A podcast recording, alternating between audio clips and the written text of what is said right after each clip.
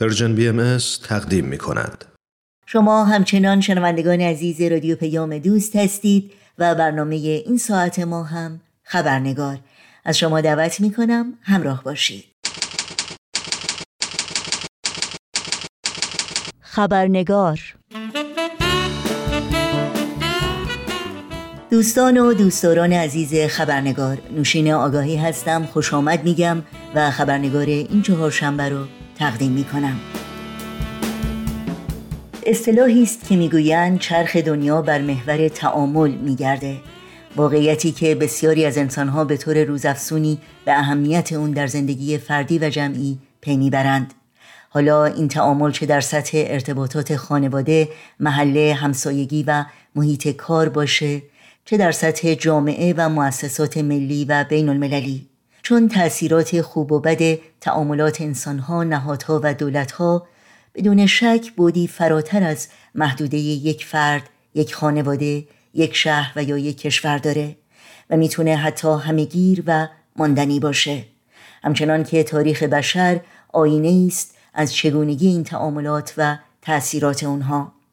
امروزه تعامل سازنده واقعیتی است. اجتناب ناپذیر که ابعاد اون از لحاظ علمی، اجتماعی، سیاسی و فرهنگی مورد بحث و گفتگوست و اونقدر اهمیت پیدا کرده که برخی از کشورها روز خاصی رو در تقویم خودشون به تعامل سازنده اختصاص دادند. در مورد اهمیت تعامل سازنده ویژگی های اون و اصول بنیادی اون گفتگویی داریم با خانم دکتر فرح دوستدار محقق نویسنده و کارشناس علوم سیاسی. با هم به دکتر فرح دوستدار خوش آمد بگیم و گفتگوی امروز رو آغاز کنیم.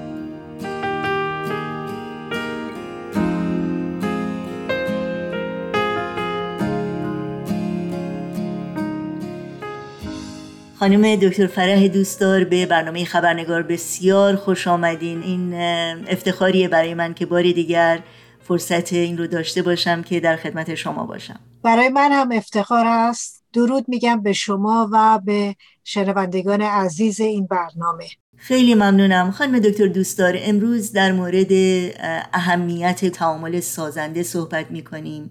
اگر لطف کنید در آغاز این گفتگو برامون توضیح بدید که اصلا منظور از تعامل سازنده چی هست و وجوه تشابه و تفاوت این موضوع در سطح فردی، جمعی و جهانی چه هستند؟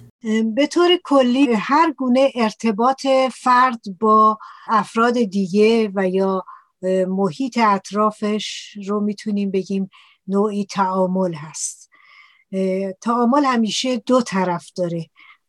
به عبارتی در انگلیسی ما لغت interaction ازش استفاده می‌کنیم. در سطح فردی خب ما در خلا زندگی نمی کنیم دائما در داد و ستد با افراد دیگه با مؤسسات با جامعهمون هستیم. چه در مدرسه در دانشگاه در محیط کار در همه زمینه ها از نظر جهانی کشورها همیشه در ارتباط و به عبارتی در تعامل با یکدیگه هستند. اخیرا لغت تعامل زیاد استفاده میشه چون ارتباطات خیلی بیشتر شده. در اثر اینترنت و فضاهای مجازی و شبکه های اینترنتی ارتباط افراد با هم بیشتر شده. در نتیجه تعامل خیلی بیشتر و سریعتر و خیلی آسانتر از گذشته شده. در سطح جهانی هم چون کشورها به هم نزدیک شدن در واقع ما همه جا صحبت از یک دهکده جهانی می‌کنیم. در نتیجه روابط و تعامل یا تبادلات بین کشورها خیلی بیشتر شده و به همچنین وابستگی کشورها به یکدیگه. حالا این تعامل بسته به این که ما چه ارزش هایی داشته باشیم نوعش متفاوت هست. در سطح جهانی و یا در سطح فردی که ما می‌تونیم در طول این برنامه به ابعاد مختلف اون اشاره کنیم خیلی ممنونم. خب در مورد پیشینه تاریخی تعامل جهانی از شما بپرسم و همینطور در مورد اینکه در حال حاضر این تعامل و گفتمان چه تصویری رو به ما نشون میده بقیده شما؟ البته تعامل سازنده یک بار مثبت داره و این یک می‌تونیم بگیم که تفکر نسبتا جدیدیه که داره در خیلی از کشورها هم که وجود نداشته داره الان متداول میشه. ولی تعامل به عنوان ارتباط داشتن داد و ستد کردن رد و بدل بین کشورها همیشه وجود داشته. منتها بیشتر بین همسایگان بوده. امپراتوری ها در سطح حکومت هاشون یا حکومت های مختلف در سطح بالای به اصطلاح کشوریشون با هم در تعامل بودن. ولی این تعامل بیشتر به حالت برتری و چیرگی قوی بر ضعیف بوده. یعنی اون کشور یا اون حاکمیت قویتر همیشه چیرگی داشته بر حاکمیت ضعیفتر. از این رو بوده که کشورها همیشه می‌خواستن قوی بشن تا اینکه بتونن بر دیگران چیرگی داشته باشد. در نتیجه پیشرفت های فکری که در عصر جدید به وجود آمد و دو ارزش آزادی و برابری مطرح شد این تعامل بین کشورها حالت عادلانه تری به خودش گرفت و در گذشته اگر بیشتر به صورت جنگ و یا همون چیرگی یک کشور بر کشور دیگر بود با به وجود آمدن ارزش های دموکراتیک بیشتر در مرحله تعادل و مبادله و به اصطلاح عادلانه تری صورت می‌گیره. در نتیجه از نظر تاریخی با اینکه همیشه تعامل وجود داشته ولی وقتی ما امروزه از تعامل سازنده صحبت می‌کنیم یعنی اینکه واقعا اون گفتگو و یا اون قرارداد رو نوعی به پیش ببریم که عادلانه باشه و برای هر دو طرف منفعت داشته باشه. و یا همون طوری که اسمش گفته میشه سازنده باشه مثبت باشه. و البته باز هم در اینجا باز بستگی داره به اینکه این سازندگی رو ما چگونه معنی می‌کنیم و هدفمون و مقصودمون از این سازندگی چی هست. باز می‌تونه این تعامل به انواع مختلفی صورت بگیره. و امروزه ما در دنیای زندگی می‌کنیم که میگیم دنیا یک وطن هست. در نتیجه همه کشورها به هم وابستگی پیدا کردند و از این نظر هست که این تعامل سازنده یک مسئله ناگزیر هست. یعنی ما ناگزیریم که به نوعی با کشورهای دیگه با فرهنگهای دیگه در نوعی تعامل سازنده باشیم. و این بحران اخیر بحران کووید 19 این مسئله رو کاملا برای ما روشن ساخت که چگونه در اثر همکاری کشورها تونستن در سرعتی باور نکردنی واکسن تولید کنن و چگونه اطلاعات رو رد و بدل کنن که بتونن به همدیگه کمک بکنن. مسلما در همه ابعاد ما ناگزیر به تعامل با همدیگه هستیم در سطح جهانی و در سطح کشورها. در ابعاد سیاسی، اقتصادی، دانشگاهی و علمی و در ابعاد فرهنگی و احساسی. احساسی مقصودم این است که چگونه می‌تونیم تبعیض تعصب دشمنی و این به اصطلاح ابعاد منفی که در دنیای گذشته وجود داشته و تا حدی در دنیای کنونی هم هست به چه نحوی ما می‌تونیم اینها رو برطرف کنیم و به یک دنیای بهتر و صلحآمیزتری برسیم که رفاه و سعادت برای همه کشورها ممکن باشه. این تعامل سازنده در دنیای امروز چگونه هست و در چه زمینه هایی واقعا نیاز به پیشرفت و توجه بیشتری هست؟ البته همونطور که اشاره کردیم تعامل سازنده یک مفهوم نسبی هست و در دنیای کنونی در این که کشورها باید با هم روابط داشته باشند و به هم وابسته هستند دیگه شک و تردیدی وجود نداره. سوانه طبیعی در این سالهای اخیر نشون داد که چگونه رعایت نکردن اصول پاکیزگی محیط زیست می‌تونه به همه دنیا صدمه وارد بکنه.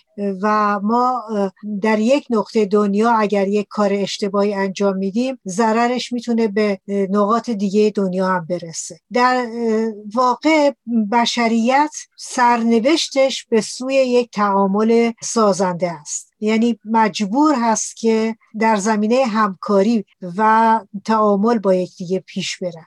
ولی تا چه حد این تعامل سازنده بر اصول عدالت قانون و به اصطلاح رعایت دیگران و همکاری رعایت اصول اخلاقی مبتنی هست هنوز در اینجا ما خیلی کار داریم. به طور مثال ما اعلامیه جهانی حقوق بشر رو داریم. که در واقع اگر که به اون پایبند باشیم خیلی از مسائل دنیا حل میشه. هم در داخل کشورها و هم در روابط بین کشورها. ولی متاسفانه خیلی از این مسائل روی کاغذ هست و تعامل سازنده رو ما الان بیشتر در زمینه دیپلماسی و اینکه چگونه بتونیم منافع خودمون رو پیش ببریم و یا اگر بخوایم اصطلاح منفی به کار ببریم چطوری می‌تونیم باج بگیریم از دیگران بیشتر در این زمینه پیش میره در عمل. ولی البته از نظر دانش و از نظر فهم مسئله دنیا خیلی پیشرفت کرد و ما در بحرانهای اخیر دیدیم که چقدر دنیا به هم وابسته است.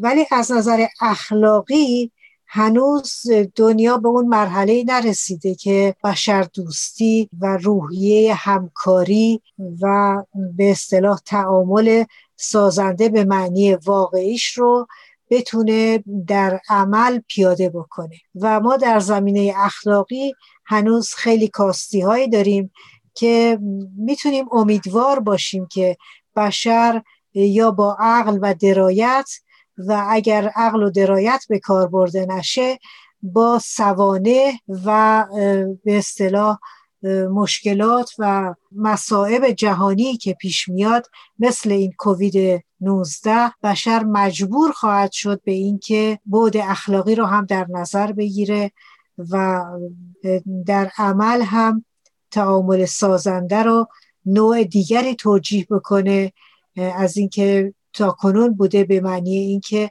هر کسی به فکر منافع ملی خودش باشه فقط. خیلی ممنونم.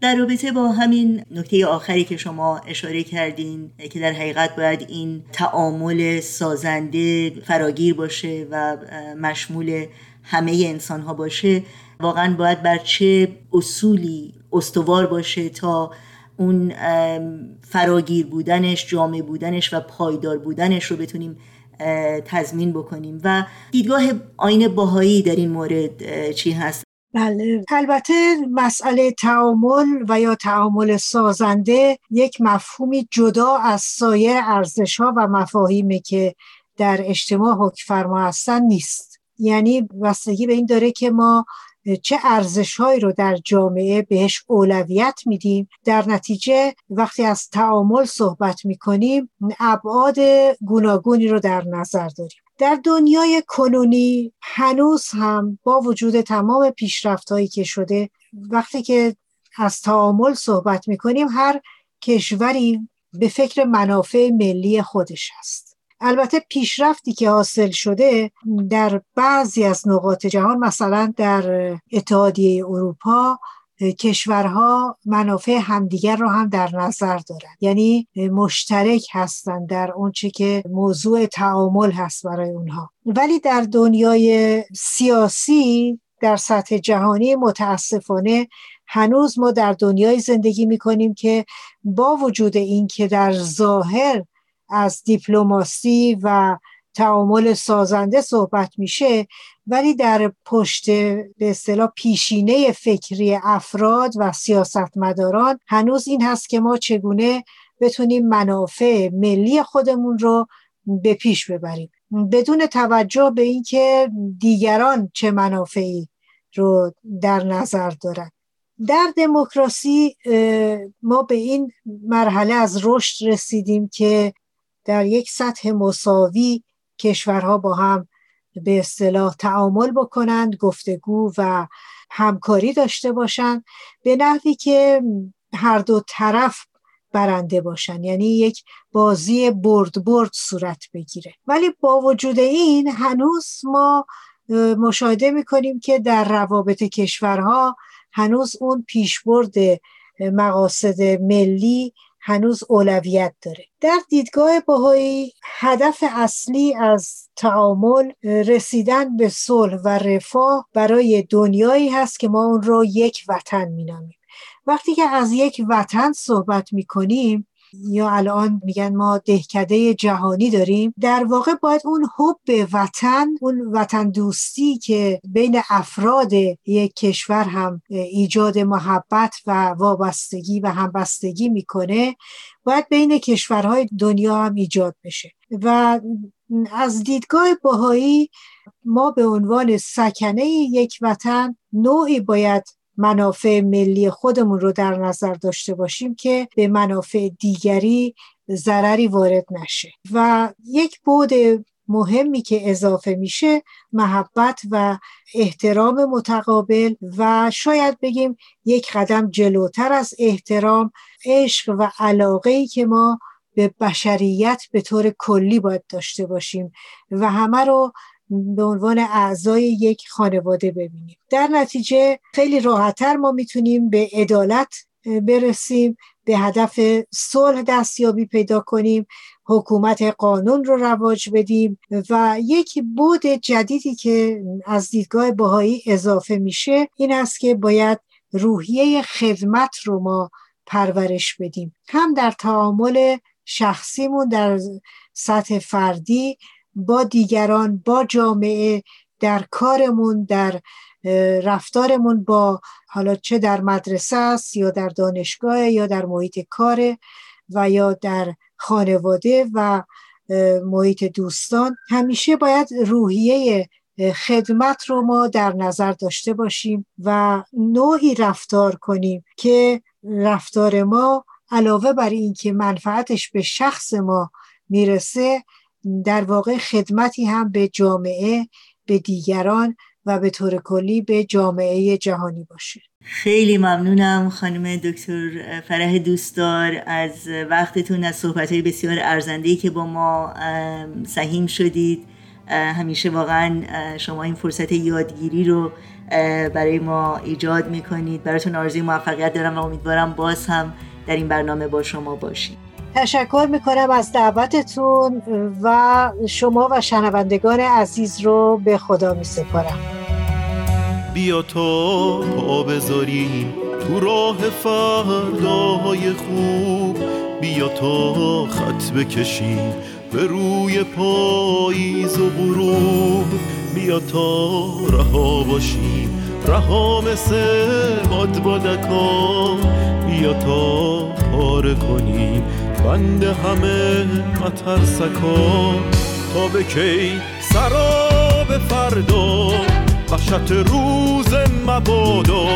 تا به کی تکرار دیروز؟ فکری کن به حال امروز. تا به کی اما و شاید هر باید و نباید. تا به کی معیوس و دل سر تو بگو هم نسل و هم درد. بیا تو عوض کنیم مسیر تاریخ و بیا تو روشن کنیم این راه تاریک و بیا تو عوض کنیم مسیر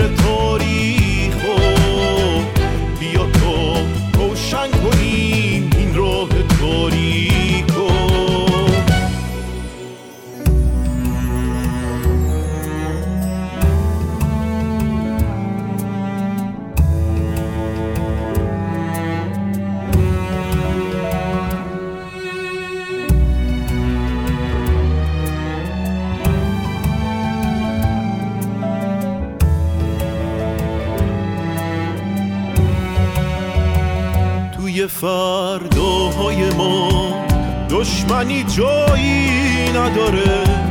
خورشید فردا برامون گل و لبخند میاره. فاصله بین آدما دیوار برلین نمیشه. مقصد آزادگی گرما به روی فرداهای ما تفنگ و بیگلوله ها. پرچم سپید صلح و میکوبیم رو قله ها. مرزا رو وا می‌کنیم دنیا میشه خونه ما. دیگه فرقی نداره سرخ و سفید زرد و سیاه. بیا تا عوض کنیم مسیر تاریخ بیا تا روشن کنیم این راه تاریک بیا تا عوض کنیم مسیر تاریخ بیا تا روشن کنیم این راه تاریک بیا تا عوض کنیم مسیر تاریخ بیا تا روشن کنیم این راه تاریک بیا تو عوض کنیم مسیر تاریخو خب. بیا تو روشن کنیم این راه تاریخ